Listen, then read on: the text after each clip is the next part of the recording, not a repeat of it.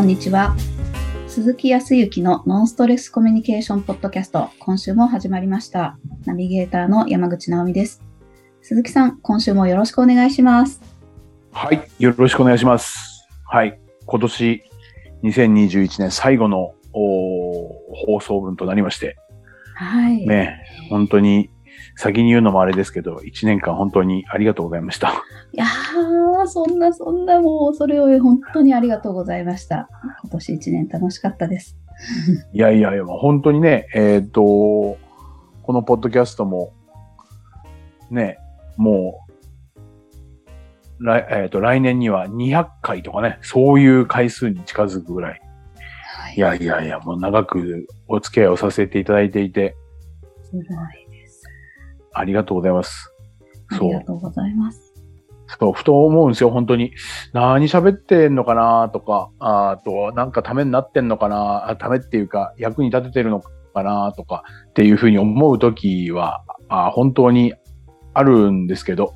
ね喋りたいこと喋ってるんでね、はい、自分の思ってることをこう伝えてるだけなんですけど、でも本当に嬉しいのは、えっ、と、まあ、何よりも、直美さんにこう、いつも言いたいことを言ってるのを受け止めてくれていて、特に何かアドバイスをしたら、えー即行動してくれて、ね、えーやってくれたりとかっていうのもそうだし、あとは本当に、要は聞いていただいてる方、リスナーの方が、本当に最近はちょこちょこと、あの、聞いてますとか、今回のやつすごく、あの、良かったですとか、いうふうに、ふっとしたところでね、あの、言っていただいたり、たまに、あの、ご紹介をこう、あの、紹介の紹介みたいなところでお会いをして、で、ああ、ようやくお会いできました。き、き、聞いてます、ポッドキャストとか。わー、すごい。お昼食べながら聞くんですよ。あ、本当ですか？ああの、それは食事があまり美味しくなくなる可能性がありますね、なんて話はしますけど。そうそうそう。もう本当に、あの、この一年、すごくいい、あの、一年を過ごさせてもらって、はい、もう本当に一年間、まるまる沖縄にいましたけど、さらに、その、まあ、僕がやってるそのコミュニケーションって言ったところではありますけど、おーとその人間関係、関係性っていうのを自分自身が深めさせていただいたのと、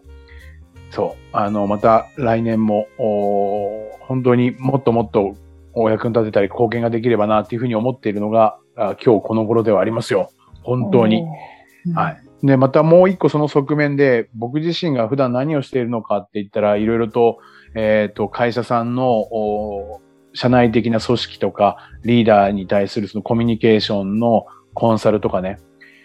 あとは、その、個々の、その、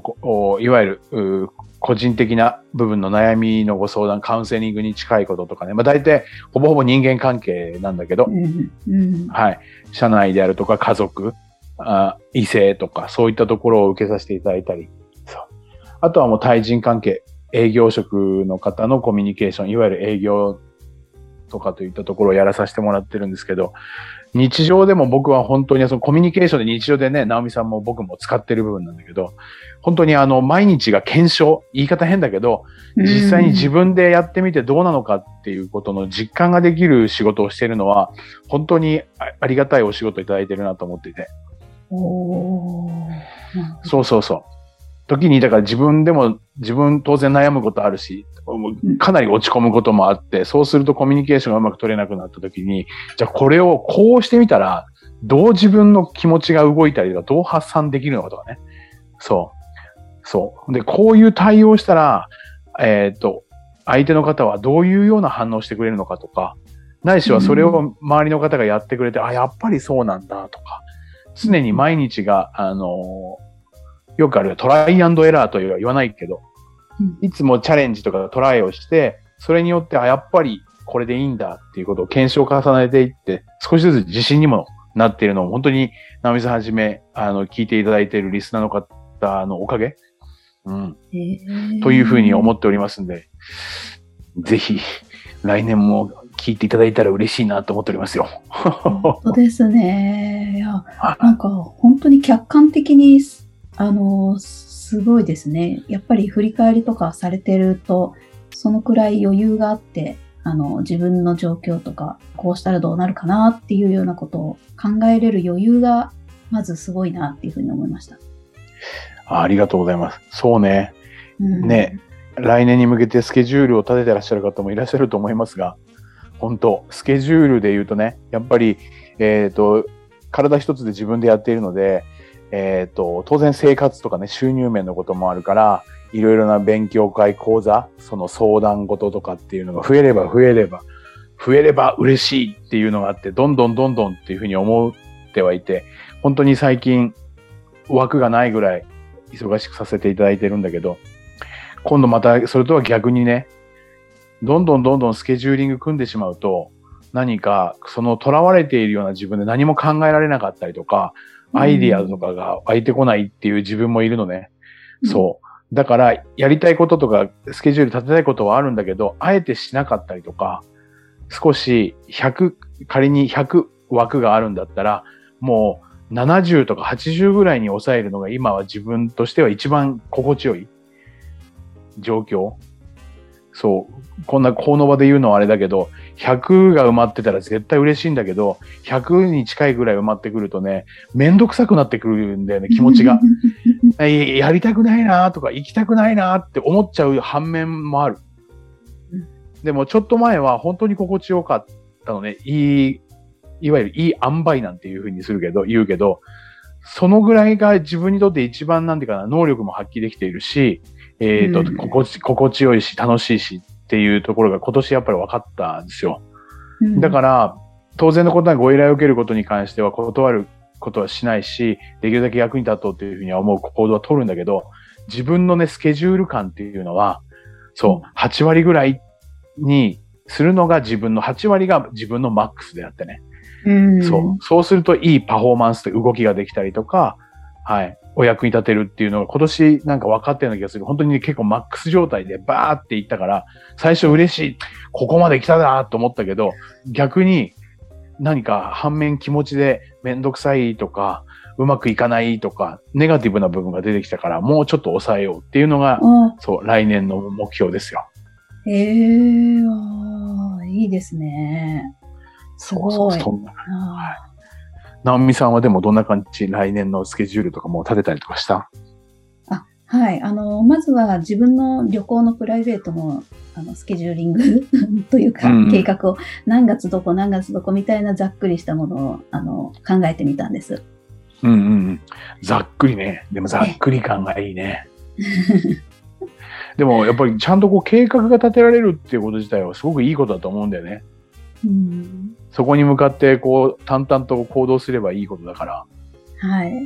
でもどうこう、そのスケジュール立てるときには、この時にこれ、この時にこれ、この時にこれって言ってどんどん立てる方それともゆっくりじんわりなんかイメージしながら、こう立てる方どっち？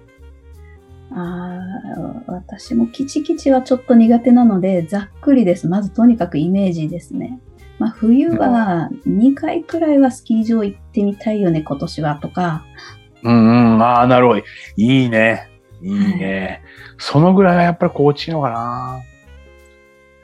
人、人とかタイプにもよると思うんですよ。うん性格とかってもよよると思うんだけど、僕はどちらかというと、そうね、仮に直美さんと計画を一緒に立てた時に、スキーに年明けたら2回ぐらいはこのそのシーズン行きたいよねとかって言われて、そうだね、一緒に行きたいよね。で、そしたらまずじゃあ1月にする ?1 月とじゃあ2月にしようか。1月だったらいつ、いつぐらいが空いてるって、もう入れないと気が済まなかったんだよね。お本当ですか？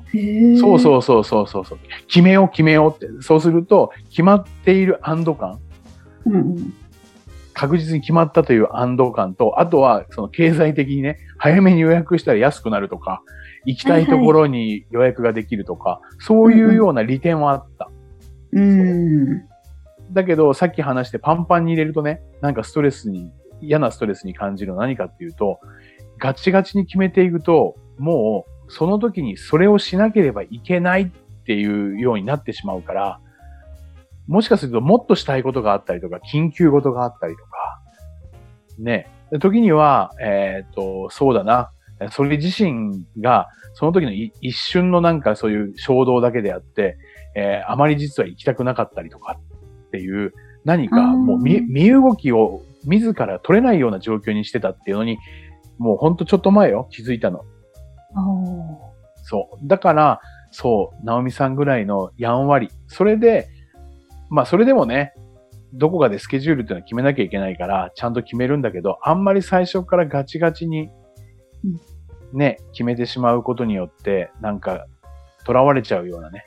感じになるんであれば、直美さんぐらいの、そう、そういう理想像ですよ。そうちょっとそこら辺をやりたいというふうにます。そうね、スキーにもぜひ行っていただいて、うん楽しんでいただければと思いますが、はい。はい。まあ、年末っていうこともあるんで、ちょっと最後にお話をしたかったのがね、いろいろと1年間、あの、お話をさせていただいたりとか、まあね、前回もいろいろと悩みの部分も聞かせていただいて、多くは本当に、えっと、人間関係で悩んでらっしゃる方、9割方、まあ、僕は全てだというふうに思ってるんだけど、人間関係っていうところだと思うんですよ。で、やっぱり何らかの形で改善したいと思っていることを自身自身も間違いないと思うんだよね。それでうまくいかず悩んでいらっしゃる方、ね。ななので、まあ、今、完全にこの瞬間に改善するっていうことはできないにしても、徐々に来年はね、改善していい形にするために、じゃあまずは何からやっていくのっていうところを、ちょっと、まあ、超簡単。超簡単だけど、実はできていそうでできていない。それもさっき言ったように僕も検証して、えっ、と、今年も数、まあそうね、十数社の会社さんとお付き合いをさせていただいたりとか、新規でいろいろとご挨拶に行ったところも合わせれば、えっ、と、2、3、えーまあ、2、2 30ぐらいは行ってると思うんだけど、そこでやっぱり見えてくるのは、そう、何かって言ったらね、挨拶ね、挨拶。へえ。そう。やっぱりね、えっ、と、組織としてもそうだけど、個人としても、やはりね、挨拶ができる人って、何か楽しそうにしてたりとか、充実してたりとか。うん。それで、挨拶ができる人って、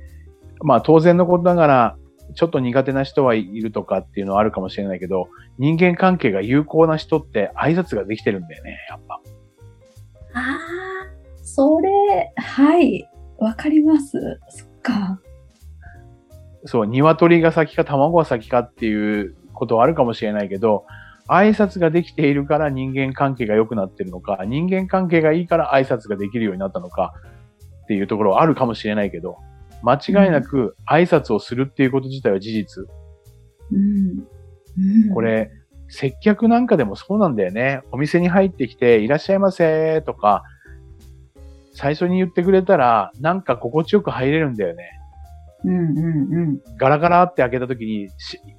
お客さんもいるし、従業員はいるんだけど、何も言ってもらえない中だと、なんか不安を感じたりとかするじゃない？はい。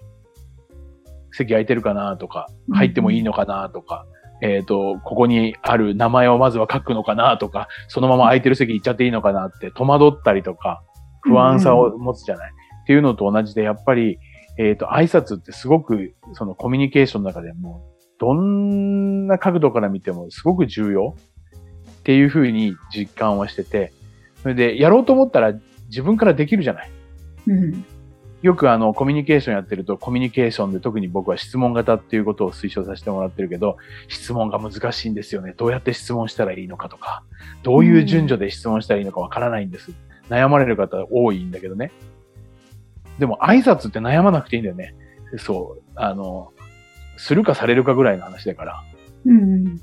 まずは人と目があったりとか、人がそこに存在しているんだったら挨拶をする。これだけの話。これが実は人間関係を良くする、もう本当最大の武器だと僕は思っていて。うわーはい。で、まあ多分8割方の方、9割方がそれは当たり前と思ってるけど、分かっているけどできていないっていう人が本当に多い。うん。そう。うんと、時には、あ日本を左右する政治家の方とかね、はいもう、中にはできていらっしゃらない方がいらっしゃる。前はできてたかもしれないけど、今してないっていう人もいるかもしれないしね。そう。だからそこはね、ぜひね、していただきたいっていうふうに思うのは、そうするとね、あの、僕自だけが言ってるわけではなくて、結構、うんと、そうだな、その挨拶ってすごく重要ですよって言ってくれてる人は、本当に、あの、過去のね、そう、お絶大なる成功者みたいな人ともいっぱい言ってて、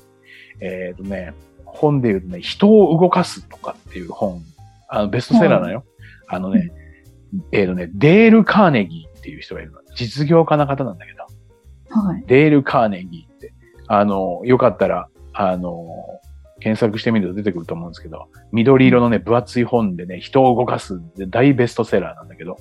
へえ。そう。もう、う本当に申し訳ないんだけど、僕本読むの苦手だから、もうあの分厚さを見た途端に、もう読み切れないなって思っちゃうんだけどさ。そうそうそう。デール・カーネギーっていう方いらっしゃるんだけど、その方が何て言ってるかって言ったら、そう。人にね、好意を持たれたい。要は人間関係を良くしたいんであれば、誰に対しても挨拶することだと。挨お拶、ー挨そう。挨拶するほど簡単で、たやすいコミュニケーション方法はないって言ってるわけですよ。うん。その人が言ってるのは、対相手に心を開いてますよ。あなたに対して警戒心はないですよっていう心の現れが挨拶だっていうふうにデール・カーネギーっていう人は言っている。なるほど。そうだよね。関係性が悪いとさ、心開きたくないしさ、そうすると挨拶もしにくくなるんだけど、あえて挨拶から入ったら関係性って改善してきますよっていうのが、そのデール・カーネギーっていう人。へえ。あーそうそうそう。いやー先ほどもあの、本当に1年間ありがとうございましたみたいなこと言われた時も、なんか、いや、こちらがまず言わなきゃいけないような言葉を、あ鈴木さんから言われると、ああ、すごい挨拶だなっていうふうに確かに感じたんです、さっき。もう上手なこと言いますね。もうありがとうございます。本当になんですよ。ああ、そういうやっぱりなって思いました。なるほどなって。いやいやいや、本当にでもそういうところあってね。えーっと、それが本当にデール・カーネギーって人のその人を動かすって本でさ、世界でさ、えーっと、1500万部ぐらい売れてるのよ。ええそう、そのぐらい影響力があって、日本でもね、300とか400万部ぐらい売れてるはず。もうバイブル本みたいに、大体その経営者の人とか組織のリーダーとか、うん。はい、えっ、と、ある程度年齢経って、少し、えっ、と、人間関係っていうことをすごく意識し始めると、読む本みたいなもんですわ。うんうん。そ、その書いた人がもう一番簡単で一番重要なのは挨拶って言ってんだから、まあやってみてよというふうには本当に思うんですよ。うーん毎日できるし簡単にできること。うんうんこれでね、やっぱりね、あの、僕がこの人なんかものすごく魅力的だなとか素晴らしいなとかうん思う方はみんな挨拶ができている。で、さっき言った、そうだね、僕も飲食店に行ったりとか、服を買いに行ったりとかっていう、いろんな販売するところに行ったりとかするけど、うん気持ちよく商品が買えたなとか、物が買えたなっていうのは、やっぱり挨拶とか、うんえーといらっしゃいませとか、ありがとうございましたっていう、その言葉が自然な笑顔で出てきてる人っていうのは本当に心地よい。確かに。いくら美味しいお料理を作ってくれるレストランに行ってね、いや、うまいなと思っていても、その人が、まあ、かたくなにね、作っていること自体は、真剣に作っていること自体は何も言うつもりはないし、すごいな、真剣にやってんだなと思うけど、そういう方から見る、あの、ありがとうございましたっていうちょっとした笑顔とか、うん。そう、いらっしゃいませっていう、ちょっとしたほっとした柔らかい物腰みたいなものは、本当に美味しさを倍増させるね。いくら美味しいのでもずっと頑固さを出して、要はありがとうございましたも言わなくてむすっとお金だけで、はい、お釣りとかっていうだけだと、ちょっとね、美味しさも半減しちゃう。はい。だからもう皆さんも今聞いてらっしゃる方は時には学生さんもいらっしゃるかもしれないし、もう社会人の方がほとんどだと思いますけどね。っていうことは会社、あーまあプライベートで行ったその買い物とかっていうのもそうだし、あと家族、うんそう。に対しては、もう本当に自ら挨拶をする。はい念頭にあたってな今回あの今年何をしたいですか？って言ったらですね、騙されたと思って、まずは自分から挨拶をするっていうことをやっていただければいいんじゃないかなというふうには思って、これだけはね、本当来年ぜひ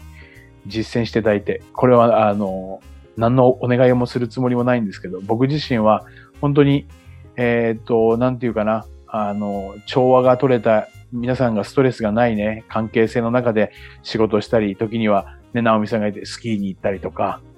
そこで食事したりとかっていうところで、うん要はもう本当に、なんていうかな、うーんと、かっこよく言えば愛を感じるじゃないけど、幸せうん。とか喜びとか充実しているっていうのを感じるのもやっぱり関係性だと思っているので、うん。ね多くの人にそれを感じてもらいたいので、唯一お願いをするとすれば、そう、挨拶をね、ぜひ自分から笑顔でしていただく。